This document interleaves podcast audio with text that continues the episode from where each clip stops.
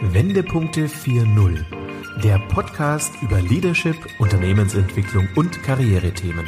Für Führungskräfte, Gründer und Unternehmer, die Bewährtes schätzen, aber auch in Frage stellen. Denken Sie mit uns quer, perspektivisch, aber vor allem in Lösungen. Herzlich willkommen zu unserem Podcast Wendepunkte 4.0 Leadership neu gedacht. Mein Name ist Corinna Pomorening und ich begrüße heute ganz herzlich Professor Reint Grob. Herr Grob, Sie sind Professor für Volkswirtschaftslehre an der Otto von Guericke Universität in Magdeburg und seit 2014 sind Sie Präsident des Leibniz Instituts für Wirtschaftsforschung in Halle, das IWH. Ja, und Anfang Juli haben Sie mit einer Analyse zum deutschen Bankenmarkt für Aufsehen gesorgt und darüber möchte ich heute mit Ihnen sprechen. Schön, dass Sie da sind. Guten Morgen. Ja, Herr Professor Grob, ähm, ich glaube, der ein oder andere hat von Ihrem Institut in den letzten Wochen ähm, schon gehört oder auch gelesen. Sie haben für ja Schlagzeilen in den Medien gesorgt, indem Sie eine Analyse Anfang Juli veröffentlicht haben mit der Schlagzeile IWH warnt vor neuer Bankenkrise. Und ich glaube, das ist auch genau unser Einstieg, dass wir darüber mal sprechen, was steckt hinter Ihrer Analyse oder vor allem auch hinter den Ergebnissen und wie kommen Sie einfach auch zu diesen Aussagen Aussagen, dass Sie uns da vielleicht so ein bisschen Einblick auch gewähren. Ähm, mögen Sie uns kurz sagen, was Sie analysiert haben mit dieser ähm, Studie? Wie war Ihr Vorgehen? Ja, wir haben, wir haben uns ähm, mehr oder minder alle Banken angeguckt äh, in Deutschland und die Kunden dieser Banken. Also wir wissen äh, zum großen Teil, äh, wer die Kreditkunden der Banken sind in Deutschland. Ähm, das heißt, wir konnten ermitteln, äh, wie stark jeweils eine Bank dieser Corona-Krise, also insbesondere auch den Maßnahmen, die wir ergriffen haben in der Corona-Krise, ausgesetzt waren und wie hoch die Wahrscheinlichkeit ist, dass bestimmte Kredite ausfallen, also dass die äh, Unternehmen ihre Kredite nicht zurückbezahlen. Das hängt ja von der Branche ab und auch von der Größe des Unternehmens und so weiter. Äh, und das haben wir dann simuliert unter verschiedenen Szenarien, wie es jetzt weitergeht. Also äh, ob jetzt eine schnelle Erholung kommt, also die sogenannte V-Geschichte, oder ob die äh, Krise noch länger andauernd oder überhaupt wir jetzt mittelfristig in einer Krise weiterhin bleiben. Ähm, und ähm, wenn man das alles zusammennimmt, dann kommen eben bestimmte Ergebnisse dafür raus, wie stark die Banken in Deutschland betroffen sind von der Mhm. Und Sie haben ja als ein Teilergebnis auch herausgefunden, analysiert, dass vor allem Sparkassen und Genossenschaftsbanken gefährdet sind. Sie schreiben darüber, dass äh, möglicherweise Dutzende Banken gefährdet sind. Ähm, warum jetzt speziell auch die Regionalbanken, Sparkassen, Genossenschaftsbanken? Naja, ich meine, ähm, es ist ja so, dass ähm, kleine Banken generell Kredite vergeben an kleine Unternehmen und äh, große Banken an große Unternehmen, einfach deshalb, weil es sonst Klumpenrisiken gibt. Also eine kleine Bank kann jetzt nicht einen Kredit an Siemens vergeben, weil das am Ende die gesamte Bilanzsumme wäre. Das heißt, ähm, unter der Annahme, und ich glaube, diese Annahme ist jetzt nicht völlig verkehrt, dass in Deutschland und allgemein durch diese Krise überwiegend oder disproportional kleinere Unternehmen und mittlere Unternehmen betroffen sind, ähm, gehen wir eben davon aus, dass auch kleinere und mittlere Banken besonders betroffen sein werden. Mhm. Okay, aber wenn ich kurz dagegenhalten darf, Herr Professor Gropp, es gab ja gerade von der BaFin und von der Bundesbank die außerordentliche, diesen außerordentlichen Stresstest, den Covid-19-Stresstest und da hieß es ja, dass für die LSIs, also für die weniger bedeutenden Institute, und das wären ja dann die kleineren und mittleren Regionalbanken, dass äh, das Ergebnis eigentlich zeigt, dass sie ausreichend kapitalisiert sind, dass es hier eigentlich keine erhöhten Risiken gibt. Wie sehen Sie diesen Stresstest oder diesen, dieses Ergebnis von dem Stresstest?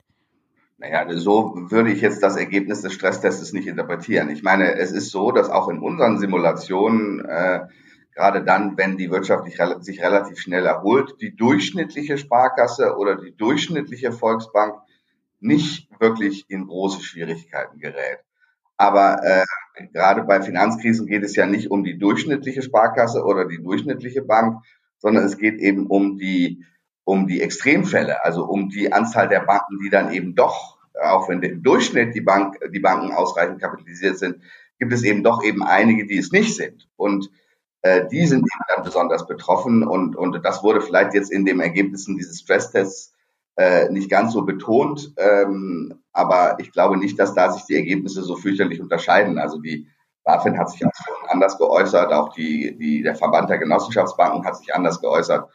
Ähm, und es gibt ja auch noch andere Studien. Also es ist schon so, dass man immer dann bei Krisen eben auf die schwächsten äh, Mitglieder der Bankengemeinschaft sozusagen schauen muss und nicht auf den Durchschnitt. Mhm. Und glauben Sie jetzt, es ist die Zeit der, der wirklich kleineren Regionalbanken, der kleinsten Einheiten, ist diese Zeit jetzt vorbei? Also sind die nicht mehr zukunftsfähig? Naja, gut, ich meine, ähm, Deutschland hat allgemein eher das Problem, dass es zu viele kleine Banken gibt. Also das ist auch sehr ungewöhnlich im internationalen Vergleich. Deutschland hat immer noch 1700, über 1700 Banken. Das ist für ein Land der Größe Deutschlands eigentlich zu viel. Das ganze System ist sehr kleinteilig, was dann wiederum dazu führt, dass eben sehr schwierig ist für Banken, auch in normalen Zeiten, jetzt völlig abgesehen von dem Virus, Geld zu verdienen. Und wenn Banken kein Geld, kein Geld verdienen können, sind sie inhärent fragiler, als wenn sie Geld verdienen können. Und, ähm, das heißt, äh, diese, diese Krise jetzt könnte eben dann doch weiterhin zu einer Bereinigung führen des Bankensystems in Deutschland, was jetzt nicht unbedingt nur schlecht wäre. Mhm. Wo sehen Sie den Vorteil dann tatsächlich? Naja, größere Banken sind etwas effizienter, sie können auch international eine bessere Rolle spielen, sie sind besser diversifiziert. Denken Sie nur an eine Sparkasse, die eben nur lokal Kredite vergeben kann. Das heißt, sie kann sich eigentlich geografisch kaum diversifizieren, dass wenn sie in einer Region ist, wo die Wirtschaft gerade nicht so gut läuft, dann kommt sie eben relativ leicht in, in Schwierigkeiten, was ja auch bei Sparkassen auch schon öfter vorgekommen ist. Und ähm, all diese Dinge ähm, führen dann eben auch zu einem sehr, sehr starken Wettbewerb, in dem auch sehr viele ähm, nicht so produktive Unternehmen noch Kredite bekommen und sehr gute Unternehmen vielleicht eher nicht. Äh, das heißt, die Allokation von, von, von Geld ist nicht optimal, wie sie sein könnte. Und da würde eine Bereinigung dazu führen, dass Deutschland langfristig einfach schneller wachsen könnte. Hm. Okay. Ähm, Sie schreiben ja auch darüber, dass wir möglicherweise auf eine nächste Bankenkrise zusteuern, wenn man sich diese Analyseergebnisse anschaut. Ähm, was können wir uns unter einer nächsten Bankenkrise vorstellen? Was wären die Folgen?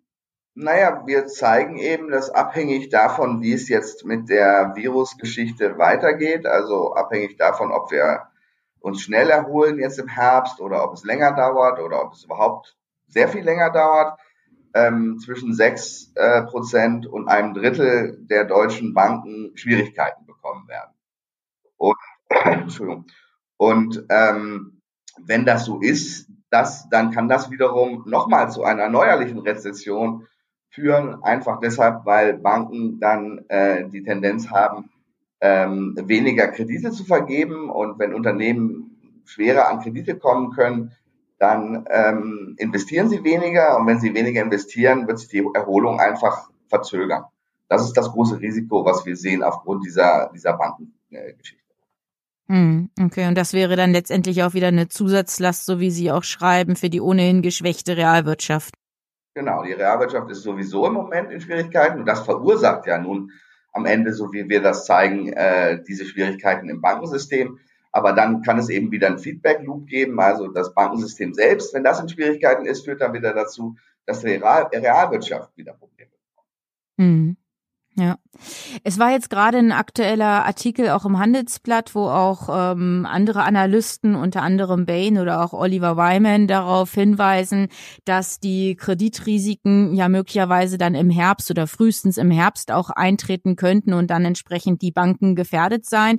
Und ich möchte speziell mal auf die Studie oder auf den Hinweis von Oliver Wyman eingehen. Die haben ja auch 2018, das war vor zwei Jahren schon mal für äh, Aufruhr oder Aufsehen auch einfach gesorgt, indem sie auch geschrieben haben, es wird eine starke Konsolidierung im Bankenmarkt in Deutschland geben in den nächsten Jahren. Die sprachen davon, in den nächsten 10 bis 15 Jahren wird es ähm, zu einer Schrumpfung des Bankenmarktes kommen und wir werden möglicherweise in diesem Jahr oder in diesem Zeitraum so um 2000 30 nur noch 150 bis ungefähr 300 Kreditinstitute in Deutschland haben. Sie sprachen vorhin ja von der Zahl. Aktuell bewegen wir uns bei 1600, 1700 Banken.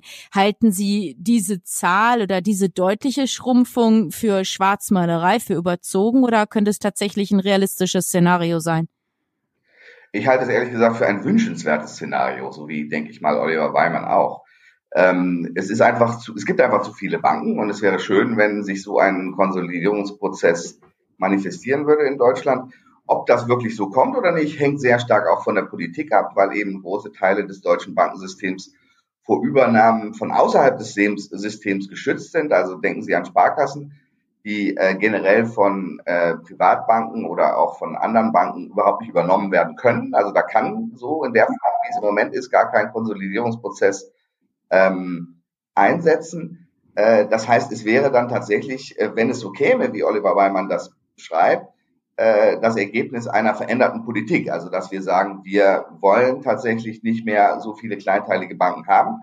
Ähm, und diesen, diese Überzeugung in der Politik sehen wir im Moment noch nicht. Also es ist eher das Argument, wir sind vielleicht so gut oder relativ gut durch die Finanzkrise 2008, 2009 gekommen, weil wir so viele kleine Banken hatten. Mm, genau. Das kann man auch anders sehen, aber ähm, es ist eben möglich und vielleicht auch wünschenswert, dass äh, durch diese Corona-Krise, die, wie gesagt, äh, hauptsächlich kleinere und mittlere Banken betreffen wird, ähm, dass da vielleicht ein Umdenken auch in der Politik entsteht und man es ermöglicht, dass äh, dieser Konsolidierungsprozess tatsächlich auch stattfindet. Mhm. Ähm, Herr Professor Grob, könnten Sie denn ungefähr sagen, mit welcher Bilanzgröße eine Bank in Deutschland in den nächsten Jahren zukunftsfähig sein kann oder sein wird? Können Sie da eine Aussage zu tätigen?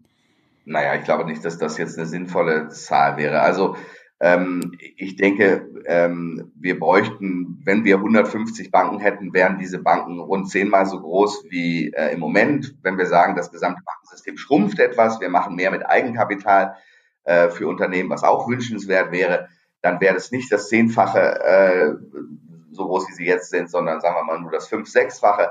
Ähm, das wären sicherlich bessere Größen, in denen eben auch die Banken äh, dann die Effizienz ähm, ausnutzen könnten. Sie müssen ja bedenken, dass ein Grund, warum diese Corona-Krise eigentlich relativ geringe, in Anführungszeichen, äh, Auswirkungen hat auf die Banken, liegt ja daran, dass wir, äh, dass die Banken im Moment sehr viel besser aufgestellt sind als vor der Finanzkrise. Sie haben sehr viel mehr Eigenkapital, ja. äh, haben mehr äh, ähm, verlustabsorbierende Vermögensgegenstände auf der Bilanz, weil sie das müssen. Sie sind liquiditätsmäßig besser aufgestellt. Ähm, sie sind einfach besser beaufsichtigt und reguliert. Ähm, und äh, das mag, hört sich jetzt erstmal gut an. Das Problem ist nur, dass das auch große Kosten verursacht für Banken. Also wenn wenn Banken ständig äh, irgendwelche Daten an die BaFin liefern müssen, wenn sie irgendwelche Analysen an die BaFin liefern müssen, ähm, dann ist einfach, sind einfach die Kosten der Regulierung sehr viel höher. Und die Kosten der Regulierung sind am Ende nicht besonders viel niedriger für eine kleine Bank als für eine große Bank. Das heißt, eine kleine Bank hat einfach strategisch einen Nachteil, weil sie diese hohen Kosten eben aus einem, einer sehr viel kleineren, einem sehr viel kleineren Volumen tragen muss. Und aus der Hinsicht wäre es sicherlich wünschenswert, wenn die Banken in Deutschland im Durchschnitt größer wären. Mhm. Aber nur jetzt aufgrund oder durch die Konsolidierung oder mögliche Fusion entsprechend sich zu vergrößern und natürlich äh, sich als Bank zu stärken. Ich glaube, das alleine reicht ja auch nicht. Also da müssen ja sicherlich auch hinsichtlich Strategie, Stichwort Open Banking, müssen ja auch bestimmte Maßnahmen einfach ergriffen werden, dass die Banken zukunftsfähig sind, weil das Niedrigzinsniveau, das wird uns weiter begleiten. Die Profitabilität ähm, wird ja nicht sprunghaft in den nächsten Jahren steigen. Also was meinen Sie, was sind so wichtige Management-Themen? Ja, ich meine, da haben Sie natürlich vollkommen recht. Ich meine, wir haben ja ähm, zwei große Banken, beziehungsweise wenn man die, die, die Landesbanken mitzählt, äh, sogar sechs, sieben große Banken in Deutschland. Bloß leider sind die auch nicht besonders gut aufgestellt. Ähm, äh, unter anderem deswegen, weil es ein bisschen an Strategie mangelt. Ganz sicher bei der Deutschen Bank kann man das eigentlich sehr gut sehen, die auch ihre Strategie ständig ändert. Äh, das ist natürlich nicht gut.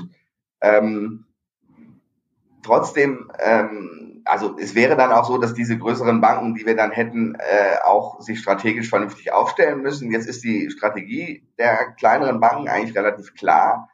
Ähm, also sie machen einfach klassisches Bankengeschäft. Sie nehmen Einlagen an und verleihen die an Unternehmen. Ähm, das Problem damit ist, dass sie da neue Wettbewerber haben. Ähm, Fintechs zum Beispiel, die sich bestimmte Teile dieses Geschäftes raussuchen und das sehr viel effizienter machen können. Das führt noch zu noch mehr Druck auf diese kleineren Banken. Also die regulatorischen Kosten sind hoch, die diese Fintechs im Moment noch nicht haben. Ähm, gleichzeitig haben sie aber neue Wettbewerber äh, und, und das macht es eben alles sehr viel schwieriger. Und insofern ähm, wäre es wünschenswert, wenn ähm, Banken dann eben auch tatsächlich sozusagen diese neuen Technologien noch mehr annehmen würden und das zum Zentrum ihres Geschäftsmodells machen würden, ähm, dann glaube ich, kann man auch in Deutschland Geld verdienen. Mhm. Glauben Sie, dass der Weg möglicherweise über Kooperation dann auch hilfreich sein könnte? Also Kooperation mit Fintechs? Ja, ich würde sagen Fusionen mit Fintechs. Also ich bin nicht so sicher, ob, ob Fintechs äh, als Kooperationspartner das richtige Modell ist. Aber möglicherweise kann das auch ein Weg sein. Es gibt es ja auch schon, es passiert ja auch schon, wie Sie wissen, ähm, aber vielleicht noch nicht genug. Und gleichzeitig ist eben auch die Aufsichtsbehörde noch nicht wirklich vorbereitet auf dieses neue, auf diese neue Welt sozusagen, äh, wie man. Das haben wir ja gerade bei Wirecard gesehen, genau. Hm. Ja. Ja, okay, ob jetzt Kooperation oder Fusion, aber zumindest geht es darum, dass eine Symbiose gebildet wird ähm, aus diesen beiden Welten, also einmal aus diesem Fintech-Kosmos und dann natürlich einer traditionellen Bank, ähm, einer Allfinanzbank, die natürlich auch ein Stück weit dann einfach schauen muss, wie können Strategien, Geschäftsfelder einfach zukunftsfähig ausgerichtet werden. Genau. Hm. Ja.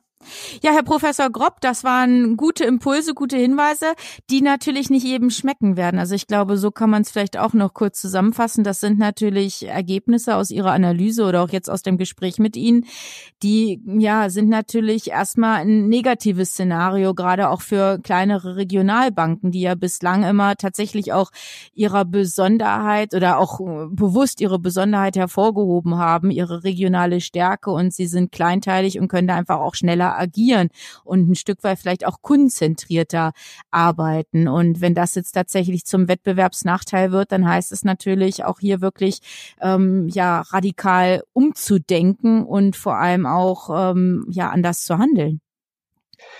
Äh, ja, ich meine, äh, es ist tatsächlich nicht nur, ähm, es sind nicht nur wirklich schlechte Neuigkeiten. Ich möchte das jetzt nicht äh, ähm, überbewerten, wie schlecht die Neuigkeiten sind wenn man äh, vorbereitet ist und wenn man Zeit hat, mit einer Bankenkrise umzugehen, dann ist es wahrscheinlich, dass sie nicht eintritt. Also das jedenfalls lehrt uns das die Vergangenheit. Bankenkrisen kommen eigentlich nur dann, wenn man nicht mit ihnen rechnet, wie 2007, 2008, wo am Ende die Leute nicht mit, mit einer Krise gerechnet haben, jedenfalls die überwiegende Mehrheit der Leute nicht.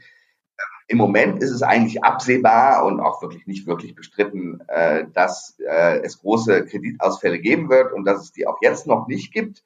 Einfach deshalb, weil Deutschland also sein Insolvenzrecht geändert hat, sodass genau. es Insolvenz verschleppen. Also wir, wir brauchen, man muss nicht unter den gleichen Bedingungen Insolvenz anmelden wie noch vor einem Jahr.